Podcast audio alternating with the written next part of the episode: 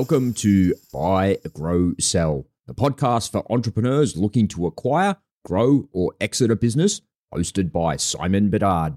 Hey there, it's Simon Bedard here. If you're brand new to the Buy, Grow, Sell podcast, then welcome. It's great to have you on this journey. Since its launch, I've interviewed many entrepreneurs that have bought, grown, or sold a business. And in some cases, they've completed all three steps and started all over again. Our goal is to share the stories of business owners that have traveled at least part of this cycle so that we can learn from their experience. Whether it's the dizzying heights of success or the hard lessons learned through adversity, we get to the heart of what drives success and how to apply these lessons on your journey. So join us for the best insights, interviews, and inside information on how to buy, grow, and sell a business straight from the entrepreneurs who've lived and breathed it.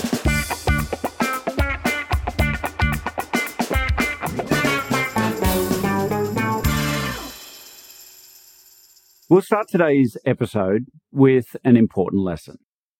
Whether you're selling a business or going through some other major event in your journey, don't get so caught up in the mechanics or the money that you fail to live the experience and get some of the intrinsic learnings that you're meant to get. You see, business is a human experience, and you'll learn a lot about yourself when you get out of your comfort zone and do unfamiliar things. Here to take you on that journey is spiritual warrior and entrepreneur Dave Gold.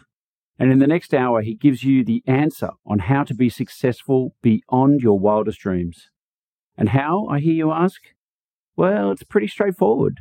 It's by being authentically aligned with who you are as a person and aligning that with what you do. This is Dave Gold.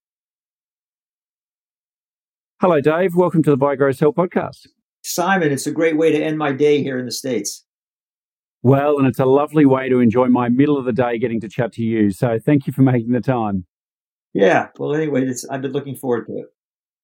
No, cool.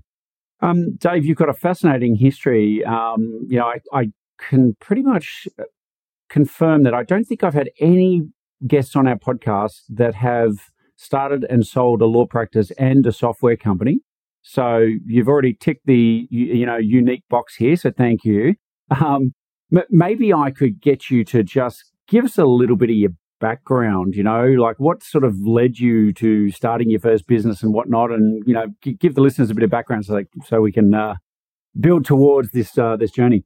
All right. Well, I'll just say buckle up because the, the, the part of the selling is probably the most mainstream part of my story because it had, had a mainstream happy ending but I was, uh, I'm from, you know, obviously I'm from the States and grew up in, in Pennsylvania and Pittsburgh. And, um, when I was in college, I was 19 years old. My, my father died very young age at 50. And, and the reason I mentioned it is that, um, after I graduated college, I went back home to Pittsburgh and uh, went to law school and was living with my mother, who was quite, you know, just to kind of help her adjust. And in that journey, I ended up meeting a man who became a Zen teacher who became my spiritual teacher. And, and I, I have to tell you this story because it's the only way that anyone could ever understand how I ended up practicing law in a little town in West Virginia. Um, and I, I um, actually kind of had this dual life where after I graduated law school, I moved in with my teacher and was practicing law at the same time. And I was in a corrupt little town. I mean, really, when I say corrupt, I don't know. I don't know what the standard is where you are, but it was, you know, it was a it was a good old boy network. It was just, eh, you know, just kind of corruption at every level you can imagine. And and being the outsider, I was the only lawyer that would take cases that where you'd be fighting a judge or fighting the police or fighting whatever. But I also ended up building a very successful law practice at the same time that I was studying with my teacher. So I, so I, I bring this up because I've always had this dual interest of of high, you know, kind of I call it spiritual matters or kind of higher matters or just philosophic matters. And also I just have a business sense. And one of the interesting things was, and I'm sure some of your listeners have found this, is that as soon as I opened my law practice, and we, they don't teach you anything about being a lawyer in law school. You know, it's all of it's useless. And as soon as I opened my, as soon as I opened my practice, and literally I had no furniture. I had a rocking chair, not even a desk. I didn't know a soul. You know, I hate this to sound like, you know, a rags to riches story. I had enough money to pay rent for six months and nothing else. I literally had a thousand dollars and my rent was $150 a month and I didn't know anyone. And I just figured I wasn't going to, I was going to, you know, just persevere. And a lot of that was also because the man who was my, my teacher at the time was, was quite uh, fanatical, but very, very firm that, you know, your, your, your, your life and your, whatever your, your, your, your regular, your business life and what one would call your spiritual life had to be one thing. They had to be integrated. So the same kind of integrity, the same kind of determination and consistency and service that you want to, that you kind of want to put towards your higher aspirations needed to go into business. And so anyway, it's a long winded way of saying I ended up building almost in spite of myself, I ended up building a really successful law practice. And I, it took me 15 years, but I was, you know, I was, I was, making a ton of money. In fact, I was making so much money that my teacher just said, Oh, you know, it's probably not even spiritual to make that much money, but you know, that, that's a different podcast, a different time. But that's West Virginia. That's how I ended up practicing law. And it was a combination of being, um, a really good lawyer, which I was. I had an affinity for it, being, having a lot of integrity, uh, having good partners, and just sheer sheer determination. Yeah. Dave, I'm, I'm curious because you sort of touched on there about having your your business life and your um, let's call it your greater personal life, you know, spiritual needs, who who you are as a human, um, being aligned. And I, you know, you sort of, I was thinking of the or, already. I wonder whether, well, he, well, here's the question: more is that I wondered whether this quest around your own personal discovery and spiritual kind of foundations did that have anything to do with leading you into the law and, and maybe a sense of justice or anything like that? That's a really, you know, I love it when someone asks a question I've been asked before, and I actually have to come, you know, really think about it. I I don't know why I became a lawyer. You know, honestly, you know, if I would have to go back and backfill it and make it anyway, I I feel that my sense of fairness and rightness and equity was would infuse my practice and infuse my life. And, I, you know, and, one thing in particular, I remember I had one case I talked about corruption where I had a young man who was wrongly accused of a crime, and it was just it was a prosecutor and a, and a you know it was just really I, it, it's a kind of I actually wrote a book about it, you know, about my about my travels down there, but but it was it was he was framed and he was convicted and I knew that if that young man went to jail, I knew what would happen to him. I practiced law in the town where the state penitentiary was, and I knew. And my teacher said the same thing. He said, you know, it'll just wreck his even his spiritual future because he'll be so abused in there. And I made up my mind. I was like, you know, I hate to sound like a fanatic, which I was, but I just said, this young man is not going to the penitentiary. And it's the only time that I remember, you know, being in the law library at three in the morning and having a janitor walk in and saying, what the hell are you doing here? And and interestingly enough, like two weeks after the conviction, our Supreme Court in the state where I was handed down a ruling not on his case, but on another case that freed him from, you know. So it, it gave me this sense of, of the power of intentionality. And, you know, they don't, they don't always have happy endings. Most of my cases where I persevered did, but yes, I could not separate. I, I, and, it, and it's a great way to live. You know, this is maybe another podcast maybe not yours or maybe another time. You and I talk about it offline. But there's just a beautiful way that whatever shows up in your life is going to show up in your business, whatever shows up in your business. And, and wherever the incongruities are, wherever the misalignments are, something's not going to be right. And, and, and we will, it'll show up in weird ways. You know, it won't necessarily show up in your business, but there'll be something that doesn't feel right. And you'll know that you just don't feel like you're standing on all fours. And so in that sense, you know, and I, and I, feel very fortunate just in retrospect. And I'll, I'll, stop talking in a second. My trial lawyer comes out as soon as I, I can't stop talking as soon as I talk. I remember even being a lawyer. but it's, I, I, I no longer can separate any, any facet of my life into a particular container. I no longer say, oh, this is my spiritual life, or this is my marriage, or this is my business, or this is my mentoring, you know, whatever it is. It's just all one beautiful way to live, just different kind of reflections of something. And um, yeah. I think I think that's awesome. Um, you know, I know, yeah, just just sharing an experience. I guess is we, we often talk about in our our firm exit advisory group. You know, we often talk about a lot of us being corporate escapees, and you know, we've all worked in banking and accounting and all this sort of traditional stuff. And um, and there's a kind of a common theme amongst amongst the people who work in our team that we all hated this concept of having to wear different masks, and it felt disingenuous. And I, it, it actually consumes a lot of energy trying to be something that other people want you to be rather than who you are naturally. Um, and so I, I, I, really relate to what you're saying there. Um, my question, I guess, and, and, and maybe it's somewhat an obvious one, but I, I wonder how much you put down your success in your law practice to finding maybe that kind of balance. Yeah. And I think it's beautifully said. And first thing is I, I, I, I mentioned as soon as I met you that you just had an authenticity about you. So, you know, we like to say we want to talk from it, not about it. And so I just want your listeners to know that you are talking from it. You know, in my, in my not so humble opinion, as a student of human nature, that you are truly talking from a point of authenticity and not just about authenticity. Um, the other thing I want to mention before, before I try to remember the question you asked me is, is, is, as I heard a very wise man say, inauthenticity is exhausting. It is exhausting. That's what, that's exactly what you, it takes so much work to not be authentic. And, and after a while, it's just not worth it. And you find out that you're, you know, all these idiosyncrasies, and maybe this, this is touching on your question. And if not, you know, go back and ask it again because I have forgotten it. Is, is that we think that the thing, the parts of ourselves that we need to hide, the parts of ourselves that won't be acceptable or palatable or marketable or that'll be that'll scare off a, a potential suitor of our companies or whatever it is is actually that's the differentiator that's the that's that, that's it and this is so much what I, you know i feel so lucky to have discovered this and to be able to to you know like when you when you shake your head say hey you and i are from the same planet. You know we know we understand that this is actually our superpower. And we spend our whole lives trying to be something that we're not hiding what is our greatest gift. And it's exhausting. And, you know, in my own case, it was truly, you know, it was at 62 finding the love of my life that finally I, I said, well, hell, if this beautiful, spiritual, you know, intelligent, tremendous woman loves me, I must not be the, I'm, maybe I'm not such a bad guy after all.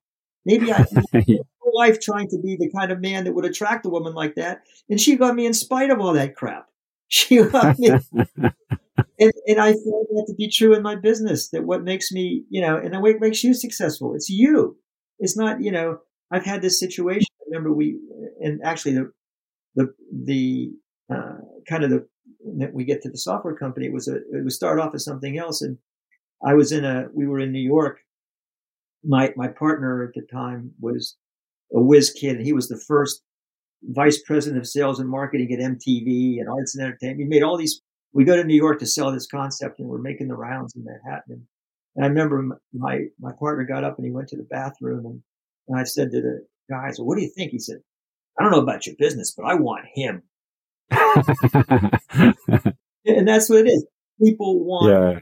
or people want her. They want that, they want that authenticity. They want that power. So I don't know if I answered your question. If you want to ask it again, whether well, you... no, I think I think you did, but it's it's you know I'm I'm reminded of another saying that we seem to uh, kick around a lot in our in our kind of team and family is that you know in simple terms your, your vibe attracts your tribe, right? And um, you know I'm reminded of Simon Sinek's comments too about, you know, your, your actual goal is not to go out there and try to sell stuff to everybody out there. Your goal is simply to be who you are and connect with those who believe what you believe. And then you'll have a natural, authentic connection. And you don't need to sell to people, they will want to just work with you. So I want to tell you a funny story. I mean, we should just shut the podcast down. You know, anything else, we add on here, I said it's like painting a mustache on the Mona Lisa. It's perfect. Just shut up. Okay. tell you a funny story, and and um, again, who knew where this was going to go? But I, as I mentioned to you, I'm I am turning seventy uh, in uh, in just a few days, and I would just say the, the, the vibrancy and the youthfulness you have is is a tribute to the way that I live. And I don't say that immodestly. I just say that I'm my life's just beginning, every part of my life just feels like it's just because I'm living the way that you, we're living the way that we live. And it's, it's endlessly refreshing and reinvigorating. And I would even say resurrect. It's almost like something, but anyway, and my, my wife is like, I don't, I'm a hard guy to buy stuff for because I just don't have a lot, you know, five years ago or 10 years ago when I smoked cigars. Oh, he's got one thing. Let's all buy him cigars. You know, I don't have that many things that I want. And I'm, you know, I, I, I'm very pleased with what I have. And I, and my, and I said, Julie, I know what I want for my 70th birthday. And, and she's just taken up ceramics again. And I said, I want a, a begging bowl. I want you to, to craft me a begging bowl. And I said, not because I want to, I want to beg, because I don't. Like I said, I don't want to sell anymore. I've been a trial lawyer. I had a sales company. I, I know I can, you, you and I both, I know you and I together, you, us, we could, you and I could sell anything. I have absolutely no doubt. I want to do it. But the begging bowl is that I want to just trust life the way a Buddhist monk goes out in the morning with his bowl and just trust that life will bring him the right stuff. This is now, you know, this, this is how I want to live my life. This is just exactly what meeting the people I'm supposed to meet. And it's an interesting model because at the same time, yeah, I got bills to pay, you know, and, and, you know, it's funny when I, when I started this kind of mentoring business, the transformational mentoring, I said, eh, I'd like 10 clients. I got 10 clients without marketing. I had the guy that came in the mice out of our crawl space. He, you know, everybody that walked in the door. So, you know, and that, that worked for a while and then it didn't work. And so, you know what? Okay. I'm going to have to make some outreach. So, you know, the interesting thing, and I, and, and I'll, I'll wrap this up because I can go on for a long time, is that, is that somehow it's like, how do we live our highest values in the world? And, and that isn't a problem. That is heaven on earth. Heaven on earth is how do the highest aspirations, the highest intuitions, everything that we, we experience, what does it look like? And it's not stepping it down. It's not bastardizing it. It's not, you know, whatever. It's not dehumanizing it. It's the opposite. It's actually where the human and the divine intersect is where heaven on earth is. And so this gets very practical in terms of how we run our businesses because, you know, I, one of my, one of my mottos for a previous business, a previous iteration of this was that it was shamelessly spiritual and ruthlessly accountable. Both of those things. I wanted to have the integrity. I wanted to have absolute integrity with ruthless accountability. So that is, and, and it's, it's a just, you know, to me, I, I, I think, you know, it's the second piece of a Mona Lisa, just a piece of success is to be able to live our highest values with best business practices at the same time. Yeah. I, I love that, and and thank you for sharing. It, it's it, it, very much resonates with me, and I, I I do think though, and I I think there's going to be people who will hear us chatting now and be wondering sometimes how well how do I tap into that? How do I actually work out what that means to me? And um, maybe if I, if I can share a, an analogy from my own life is um, you know, I had lots of different experiences, you know, corporate this and that, and ran businesses and whatnot. But, um, you know, I still had this moment um, prior to actually doing what we're doing today, um, prior to this business, where I had this almost almost like a little mini crisis of, well, what do I, what do I actually really want with my life? And I was one of those kids, you know, and I'm still a kid, but just in an older man's body now. But um, who, who kind of believed my parents when they said, you can do anything you want. And that actually gave me a whole different problem because now I went, oh my goodness, now there's so many things I, I, I to, to choose from. I don't know what to, to pick. And so it created its own issues. But I read a really interesting book. Um, so back in 2015, I quit my corporate job. I'd finished my MBA I was trying to buy a business, couldn't find one that fit the bill. So my wife and I, we packed up our house, we took our kids out of school, and we just traveled around Asia for a year and and just spent time together because I'd been on this massive treadmill and I was just and I was not I was happy. I love my family. I'm thankful and grateful for my life, but I was I didn't feel like I was doing that higher purpose work. I I hadn't found my groove. And and combine that with this complication of, well, come on, you can do anything. Well, yeah, okay. But, and so I read this book, which was aptly named, I Could Do Anything I Want If Only I Knew What It Was. and, and it was a great great book. But you know, the thing about that book is you go through all, then you're doing these exercises to kind of get to the heart of what's important to you as a human. And one of the big things is actually describing like how you spend your time. You know, and, and it really has very little to do with the things that you have or the money you've got. It was like what do you where do you where do you spend your time what activities do you do what people are around you because at the end of the day like and i've no, never been a i need to drive a ferrari kind of i've never been that kind of guy um, but when my wife and i also sat down and did collective kind of little activities because hey we're all individuals but we're also a family um, we didn't have any of these things of i want this or i want that it was I would really like to experience that one day. I would like to walk here and I want to have these relationships. I want to I want to have people around me that make me feel like this. And and that was actually how we ended up describing our life and what we were trying to achieve. And then it actually the question sort of started coming into, well, what do you want to do for business? It actually started being more centered around how can we help people? How can I get that feeling? Which actually can be a little bit selfish, right? Like I actually want to feel good, but I feel good by helping other people. well, I just, I, I, I don't know. You and I should go into business together because we are a kick-ass team. I've got to tell you. I'm giving a program next week to some founders, company, um, probably very similar to the people here, and it's and I call it the three keys to enlightened decision making. And you just nailed the first one. And the first one is, and it's actually a bit of wisdom my father shared with me. He said, How does a decision make me feel? That is actually how I live my life. I, I just run through. I saw you. I saw your. I thought that made me feel. That guy makes me feel good. Now, the, the reason that most people either cannot or should not run that experiment, do not or should, is people, you, know, you have to be trustworthy to yourself. Because it can make me feel, you know, the collection basket goes by in church, it might make you feel good and take 10 bucks. You know, that's not what we're talking about. That's not what you did. What you and your wife did was a totally different journey. It was a hero's journey. It was a hero and a heroine's journey of you figuring out what your life was about, what meant something to me. How did the, how did, how did these seemingly you know, asynchronistic and idiosyncratic, you know, I could use a bunch of big words. How do these random events that happen in my life at, you know, what is the pattern and where is it leading me to?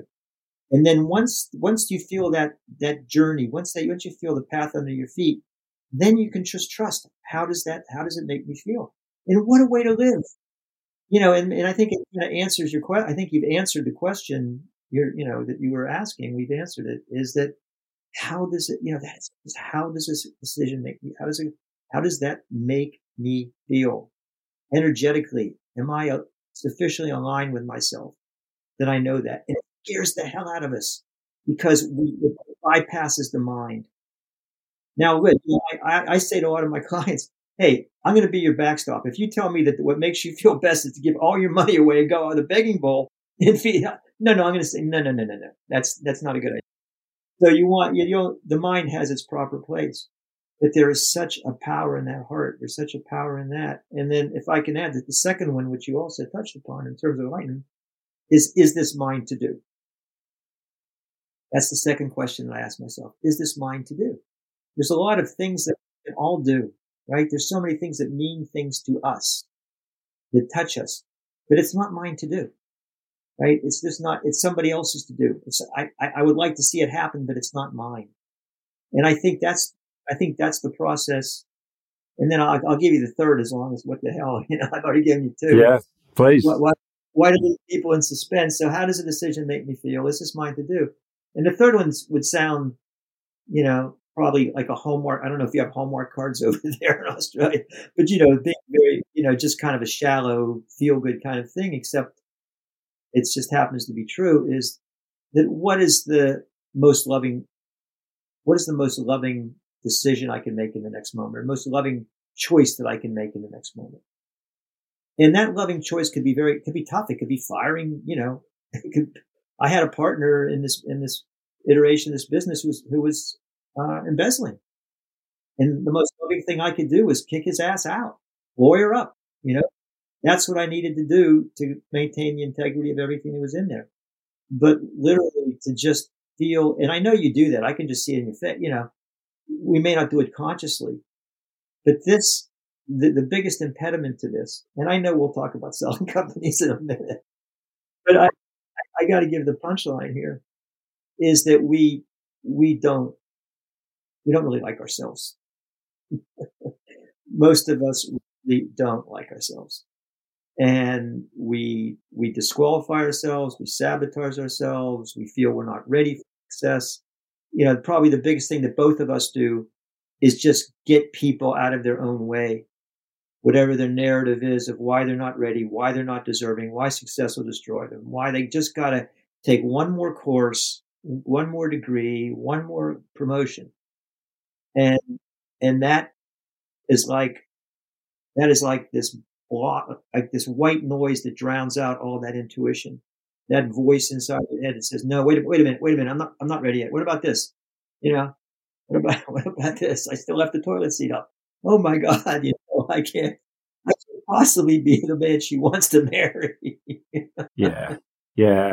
Uh, I yeah, completely understand, and and and and still have those moments, right? Like, and fortunately, I have a a partner as well. You know, my wife, who I can you know, I can say to her at times, like, I, I, I just feel, you know, disappointed with myself, or I feel frustrated, or I feel, you know, I'm, I, you know, and and invariably, your partners are good at actually going, well, you're probably being a little bit either too harsh or, or give it to you between the eyes and say, well, you know what? I agree. You probably shouldn't have done that. so, you know, I think having, having that person, whether they are your life partner or your business partner or just a good friend, you know, um, you know, I, I think is just so important. But, um, but you know, I, I, I want to come almost full circle, and yes, we'll talk about other businesses and stuff. But you know, this idea that being being inauthentic is is so um, consumes so much energy. It's exhausting, right? And I and that that whole point. I think if you can start to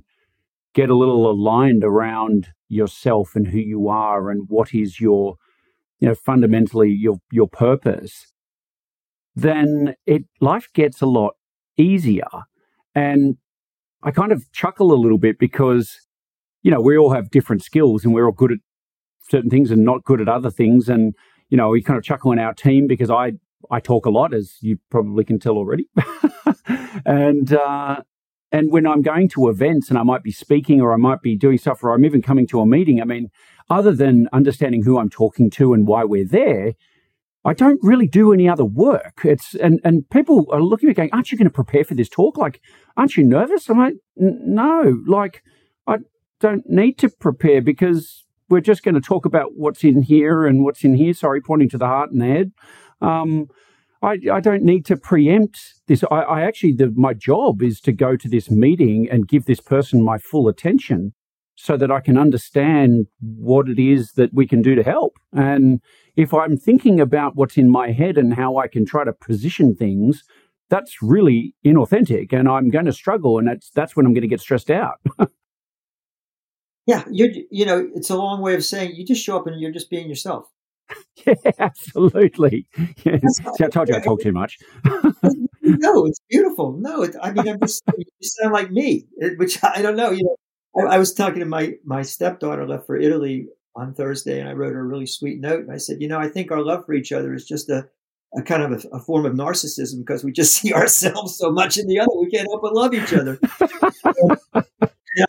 so, God.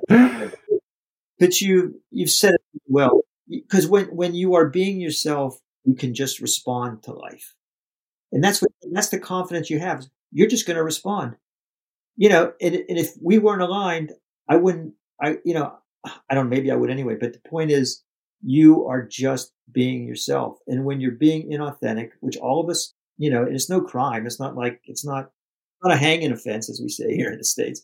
It's it's just the way it's it's it, these are natural survival mechanisms that we come up with. But trying to remember who the hell we're pretending to be and how that person's going to act in this moment and what this what this is expected of you is yeah it's just such a waste of time and and for you, I just feel like this whole thing with the buy sell that's just your Trojan horse to tell give people beautiful life wisdom. I think it's I think it just happens to be the you know whatever just the vehicle that you're using because this is you know and and it does get to to to to building something that has value because that's what you're doing. You want to build something that has value, not just value to the marketplace, but as a reflection of your internal values, which can't help but have value and then it's attractive.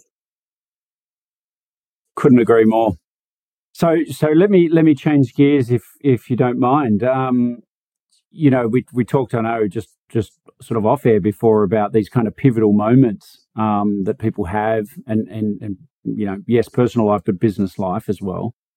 Um, can I ask? You know, you built this law practice up. I believe it was fifteen odd years, so that's a fair amount of time. I mean, when did you start having thoughts around, you know, selling and that there was a change coming? I wasn't going to tell this story, but now I have no choice because it, it you know, it, it is so particular to me that I don't know if it has, eh, you know, how, where the, where the life lesson is for everyone else.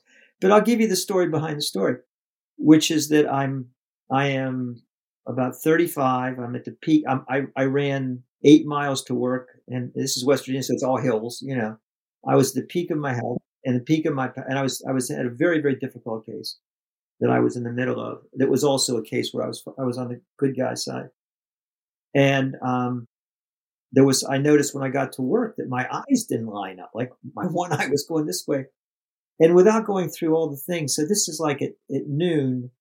By noon the next day, I was diagnosed as having a a tumor behind my left eye, which would kill me within six months. Oh, wow. And, um, I laid, I was sent down and I was on, on a CAT, I was laying on a CAT scan table and I asked myself two questions. And I'll tell you, when you get that kind of a shock, you, you know, here I was a seeker of the truth, but I was bullshitting myself until this moment. I, you know, I never really wanted the truth as much as I wanted in that moment where I don't care. I'm going anyway. Let's get, let's get the straight stuff before I before I check out of this place. And the first question I asked was about, you know, is this the end? What, you know, is what happens when they, which I won't get into that right now. But the second question was, what do I, what do I regret? And it's such an interesting question to ask because I don't, I don't think the idea of going ahead 20 years and thinking what we'll regret now, to me, it just seems like a mental, I think you're going to get lost in some ideas and, you know, it just, it doesn't feel authentic to me. It might be for someone else, but, but in that moment, was authentic. And I, what I was, I wanted to write a book about this teacher because I felt he was such a phenomenal man, but he's so irascible and just such a, I don't know how much language I'm like, he was, he was, he was, but, and so, you know, I thought, wow, it's so many things I, you know, not that I never had a family or not that I didn't do this or not that I didn't get enlightened or, you know, no, I said I didn't write this book. And so then they take this tumor out of my eyes, and at the time I, I, was standing on my head an hour a day, and I had a little tumor, and it blew up and mimicked the tumor, and I was fine. And but I I got that message like, oh my god, this is what I got. I got a reprieve, you know, and um, and so I just set out right to write this book, and I couldn't do it. And then after a few years, I thought, well, look, next time God's not shooting blanks, and I use God metaphorically, and I don't I don't want to sure offend anybody here, but you know, the, the universe is not going to give me another, another one of these. I got the message now, hang up the phone and get on with it. And so I just sold my practice. And as it turned out in retrospect, it was time for me to move that I had outlived. I had, you know, now I, one of my bits of advice is put no man or woman's voice above your own. You know, I, I, I, I spent 40 years of my life in surrendered relationships with people that I thought were, and yeah, it taught me about as much humility as a high strung, you know, over anxious, you know, ego which guy could have, you know. But for the most part, I, I, I was done, you know, it was time for me to go out and become my own man and, and, and pursue a different destiny. And so that, that prompted me to, to do the sale. And, you know, the nice thing is those, my two partners that I started with, one in 1978 and one in 1981, or two, my, my two best friends. They both retired, you know, with their health and marriages and healthy, healthy bank accounts and great reputations, and the law firm is still there. So I was able to get out and still leave a legacy. And um, yeah, so that's that's kind of what. And I think you know we were talking a little bit as I was thinking about, and I didn't know how, what the level of depth I would be met with, and I'm wondering, well, how can I sneak this in? But I don't have to sneak it in. Um, when one is thinking about selling a company, it is just part of a the word montage comes, but I don't even know if it's a real word or if it's, just part of the whole, the whole spectrum of events that's happening in the moment. It's not enough, you know, people think, I want to build a company. I want to sell the company, you know, whatever, found, build and sell. And okay. But it's going to be in the context of your, of some bigger, bigger part of your life. And that's where the elegance comes.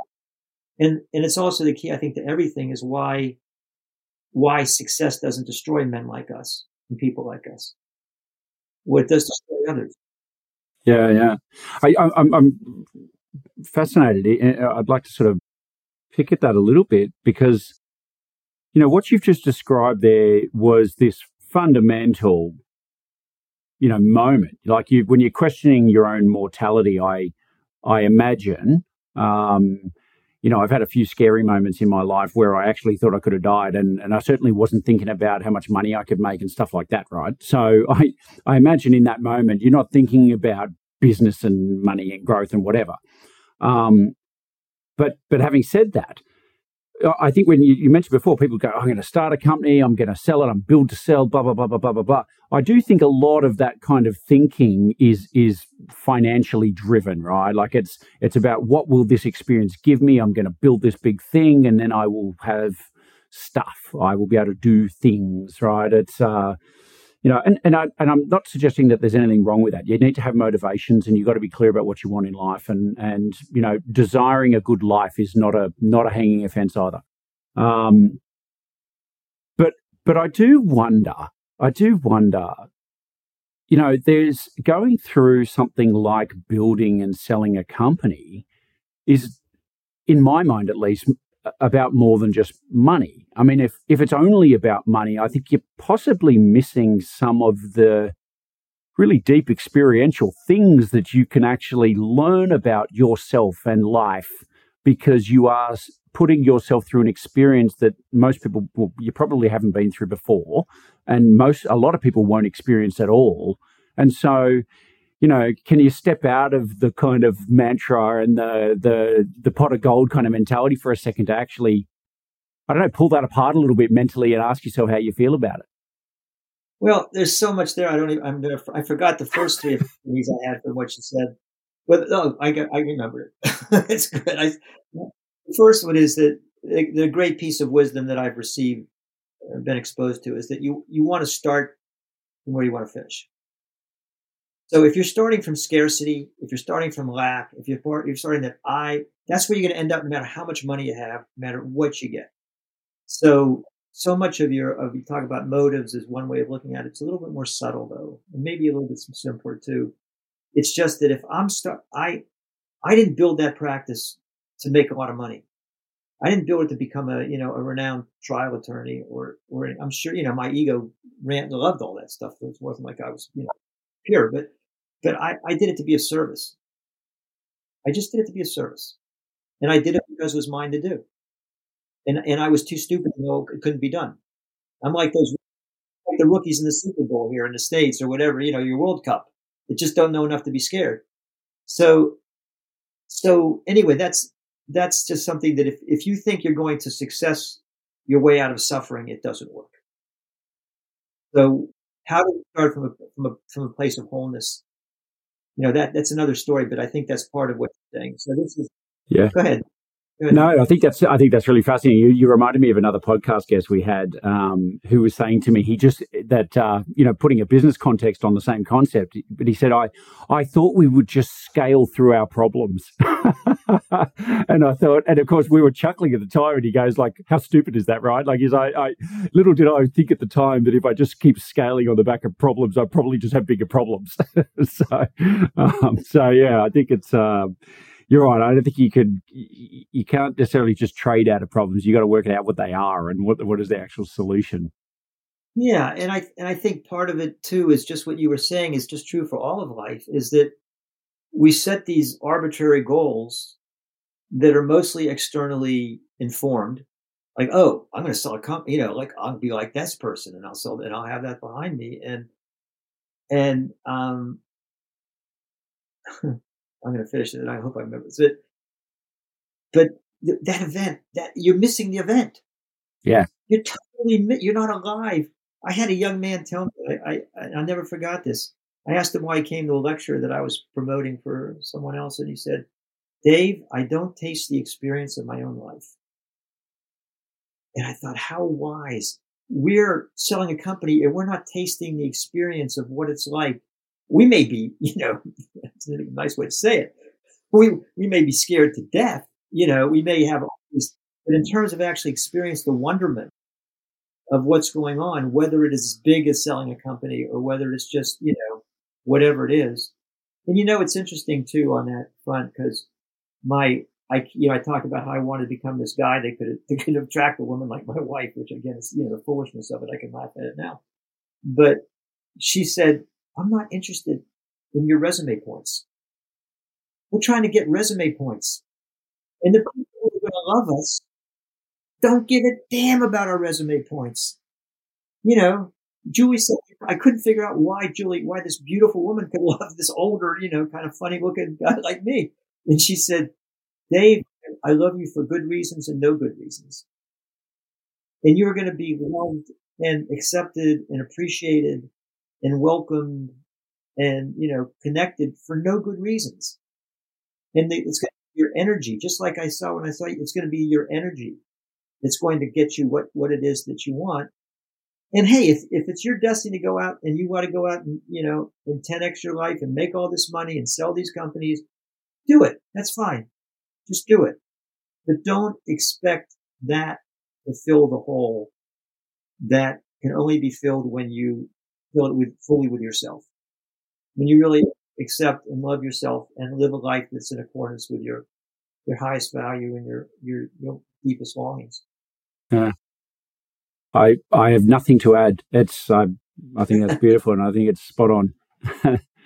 so so let me ask Dave. Uh, you know, you've gone through this amazing experience, and no doubt, you know, given you a a window into life and and the universe that that perhaps you hadn't looked through before you obviously evolved here and you've developed and you've gone into another business. And just to make it, you know, give you no doubt some more rich experiences, you've gone completely something completely out of your field, um, and something is obviously very very topical these days too. You know, but but a software company back around two thousand. I mean, you don't have to be as old as myself or you to remember a dot com bust and all the rest of it. So, can, tell us a bit about that.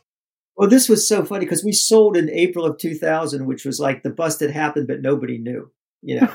yeah. And by the way, you know, it's a great success story in that way, but another way, I, I, we were relatively unsophisticated and we ended up getting crammed down by the preferred, you know, by the new investors to the point that even though we had this, you know, we, by the time they kept bring, had to bring in new rounds and new rounds and new rounds, we still the percentage of our the value of our, our shares went down. You know, it was still a nice a nice exit, but just you know, I, w- I wish I could tell you that we were just so brilliant and we did so we we did well. But yeah. we didn't. First, can, can, I ask you? Sorry to cut across, but when you say cram, crammed down, can, can, you define that a little bit more for me? But like, just just to, what do you mean by that? Sure. So what it is is that they is they would bring in. So we we own such a percentage of the company but as they were getting new investors in, and because right because the market had crashed and investment money was at a premium, and they were able to get the terms that they wanted, it would happen is our percentage just kept getting cut and cut and cut, and the the new, the new people that came in with the preferred shares or the preferred interest were were getting a much bigger share of the company than we were. Sure. So gotcha.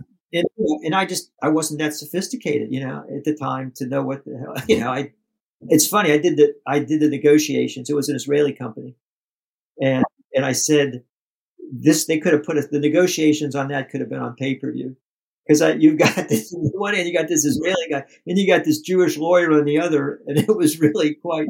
I enjoyed. About enjoying it, I really enjoyed that. I I had a great, by the way, a great line that he told me because you know in Israel everyone goes in the army, and um, And I asked for something, you know, you got to ask for something ridiculous so they can throw it off the table and you can really start. And I asked for something ridiculous and I said, Hey, listen, you know, I'm, I'm, I'm sorry to say, you know, I, I got to ask for it. we, we say in the States that if you don't ask, you don't get. And he said, Oh, he said in the Israeli army, we say, if you don't ask, you don't eat. so he, he got it. But um, anyway, two, two interesting things about that I would just say as life lessons that kind of, you know, within the higher framework or the deeper framework that we're going into today. And the first is we didn't start off as a software company. We start off with some, some crazy idea I, I, invested some money in it. I just sold my practice. I was in the process of writing the book. This friend said, come on, give me six months and X amount of dollars. And I did. And it was a total failure. And there were four of us. We we're all single. We're sitting in a room in our office, such as it was in, in the Washington DC area, capital area of the country. And, and they said, what do we do now? I said, we're four smart guys. We'll think of something. And we left DC and we ended up in Raleigh, North Carolina, where I, in the area that I live now. And our company was Raleigh Group. It was named after the city we were in. And we just started hustling.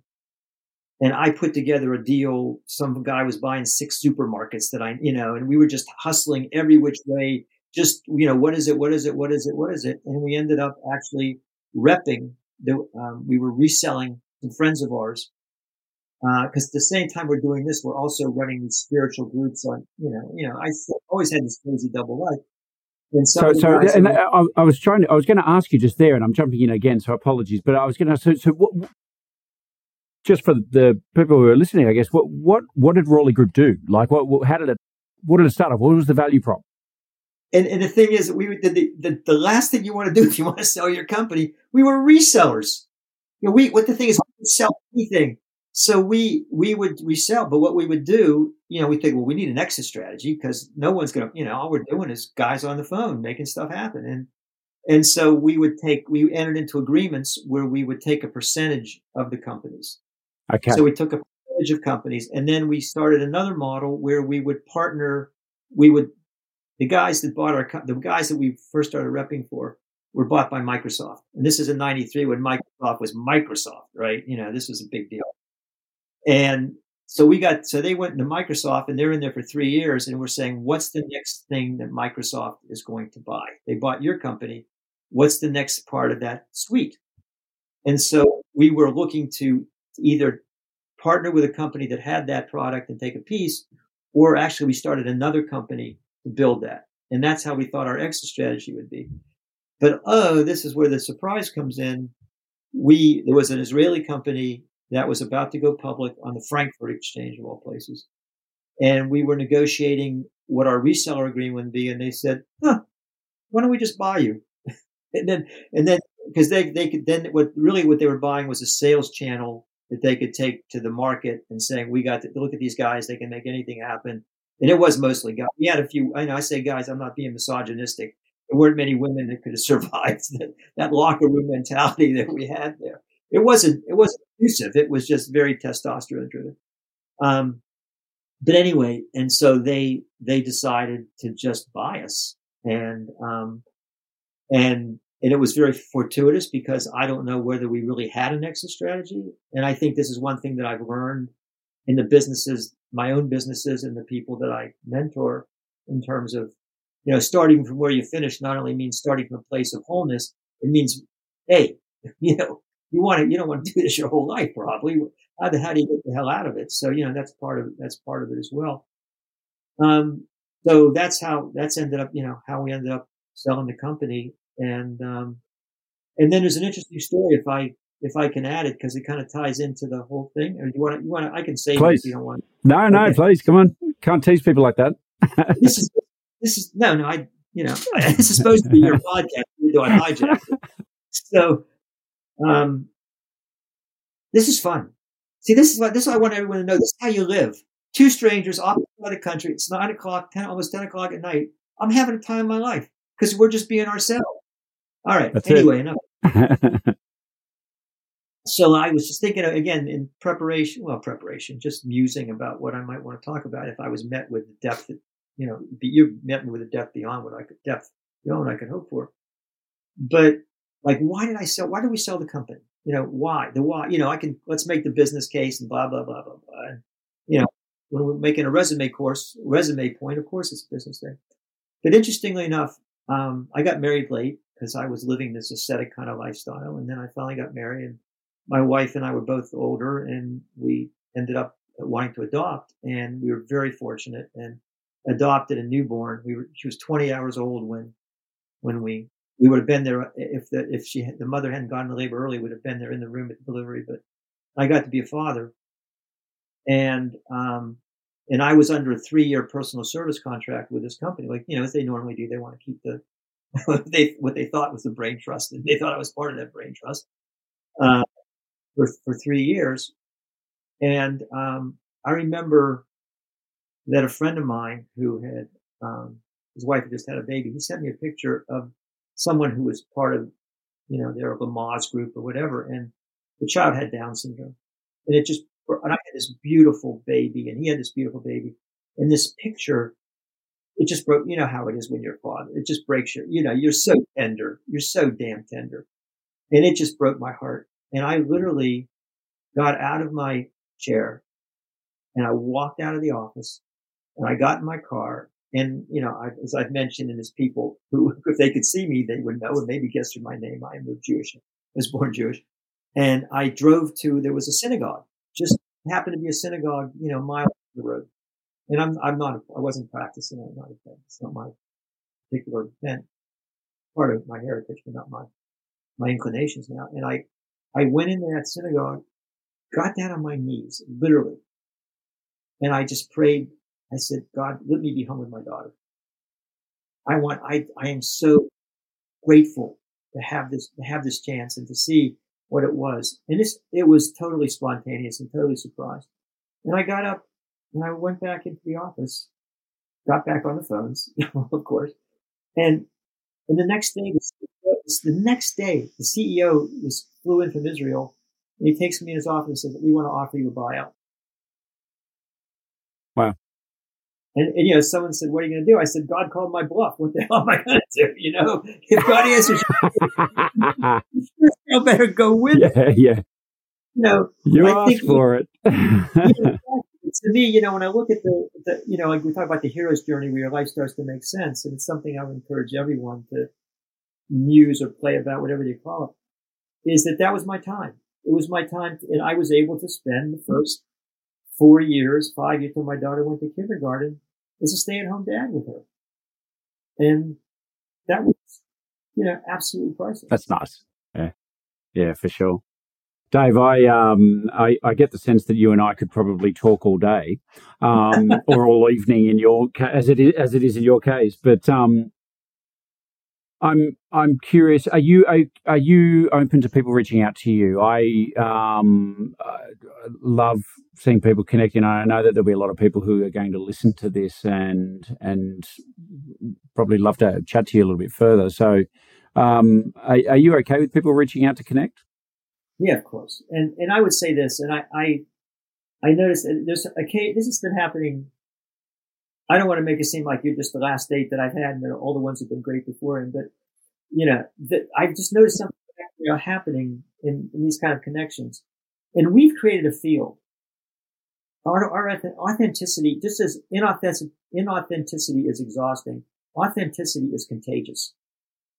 So the people that are listening right now are actually in a little different state than they were before. And I, I, I would just yeah, they are. I mean, they might not know it. It might be some will be direct, some will be subtle, and some, you know, the wives look, what the hell's the matter with you, or what, what husbands, whatever. But I would, I, I first thing I do is use. This is a precious moment, and I'm not saying this immodestly, but just do something. You know, do something authentic. Take some authentic step with this. Just don't waste this beautiful moment, that the serendipitous moment, the synchronistic moment that happened. So yes, and two, if what if what I say resonates with you, whether it's with, with working with your company or with your business or just with yourself. What I, what I, as I was just, it's funny, I'm working on my, my website, of course, people, my wife says, yeah, what else is new? But, but I, I just, I, what I wrote was that I, I had everything, you know, I, I was a, business success, you know, even a spiritual success. I ended up having some revelations which were quite satisfying and, and, you know, as part of what you feel in me now. I'm, I do not claim to be some spiritual giant, but I would be, you know, I'd be disingenuous not, you know, be, express my gratitude and appreciation for those things. But I was never happy. I just wasn't happy. And it, it wasn't until I was 62 years old before I could enjoy the fruits of everything that I'd be. And I don't want people to wait 62 years. I don't, or if they're 70, I don't, I don't want them to wait 80 years. I just want, come on. You know, you don't have to live. You can, you can be successful. There's a different way for success. There's a different way to live. And, and I want to tell one more little thing. Thank you. Open and I will shut up and we'll, I'll go to bed and we'll go to work or whatever. Oh, good. I'm going. To, I'm too wound up now. My poor wife. But anyway, um, is I, I, one of my clients' wives, I, we, I've actually uh, helped two of my clients start a business together and then i have come in in a, in a role with them as well. And we had an open house and I met his wife and his wife said, you changed. My, my husband's a different person. My marriage is so much better. He's such a better father. And I, and I was saying, if, if you won't transform and stop beating yourself up for no good reason for yourself, do it for the people you love. Whether it's with me or with you, I don't care who it's with. If it's with me, it resonates, yeah. Dave at davegold.com. It can't get any simple. That's it. Dave Gold, D-A-V-E-G-O-L-D. Dave, you know, you can find me there. And, and I would say again, you know, you're, you're a gem. You really are, Simon. I don't know all of what you do, but I just know the man. I can see the type of human being you are, and you are a beautiful blend of business genius and deep heart. Oh, and, well, thank you. I, the feeling's mutual. Yeah, and and it's yeah, we're one. We're you know we were separated at birth. Um, Brothers from got, another mother. I, got, I got a better head of hair, but you're a lot better looking.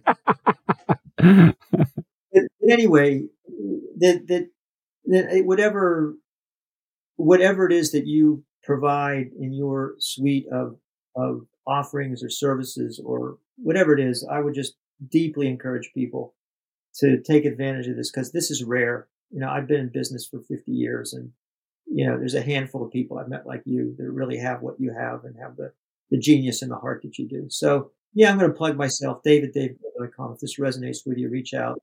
We'll see what happens. But I also just want to let people know something in their backyard that in, in your own space is, is equally as authentic and valuable and priceless. Uh, well, I appreciate the kind words, and yeah, it's it's been an absolute pleasure to share this moment with you, and and it certainly has left me feeling different and better and positive, and you know, um, yeah. Look, I I think I'll, I'll, certainly remember this moment, and I'll share it, of course. So, uh, for anybody listening, um, if you'd like to reach out to Dave, please do so. So, davegold.com. We will put links in the show notes. Um, he's a beautiful man who's got a lot to share and will no doubt have a very big positive impact on your life. So, Dave, thank you once again for coming on the show. I'm I'm really appreciative. I'm a lot of gratitude for you for you sharing your story and your background and your insights. Uh, thanks for the platform and thanks thanks for the you know my wife said something we, we both came out of divorces when we met and it's a, that's another beautiful story because it, it's a love story that's even more amazing than anything I've said but she said, I, I really like the version of myself that I'm when I'm with you. And that's the way I feel with you. I really like the version of myself that I'm with you, Simon. And I think that that's, it's another way to look at who you want to hang out with. So let's just leave it at that. Or you and I just keep loving on each other all night. Thanks again, Dave. Much appreciated.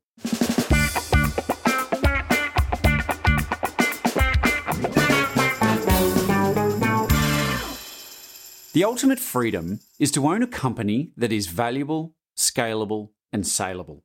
Find out how you score on the eight factors that drive company value by completing the Value Builder questionnaire. Upon completion, we will send through your business scorecard so you can see how to maximize the value of your company. Just go to exitadvisory.com.au forward slash scorecard. The Buy Grow Sell podcast is brought to you by Exit Advisory Group a boutique M&A firm that helps business owners maximize company value and exit at the top of their game. To learn more about Exit Advisory Group, you can go to exitadvisory.com.au. And if you like what you've just heard, You can subscribe at buygrowsell.com to get a new episode delivered to your inbox each week. Thank you for listening to the Buy, Grow, Sell podcast with Simon Bedard. For complete show notes with links to additional resources, visit buygrowsell.com forward slash episodes. Simon is the founder and CEO of Exit Advisory Group, and you can follow him on LinkedIn.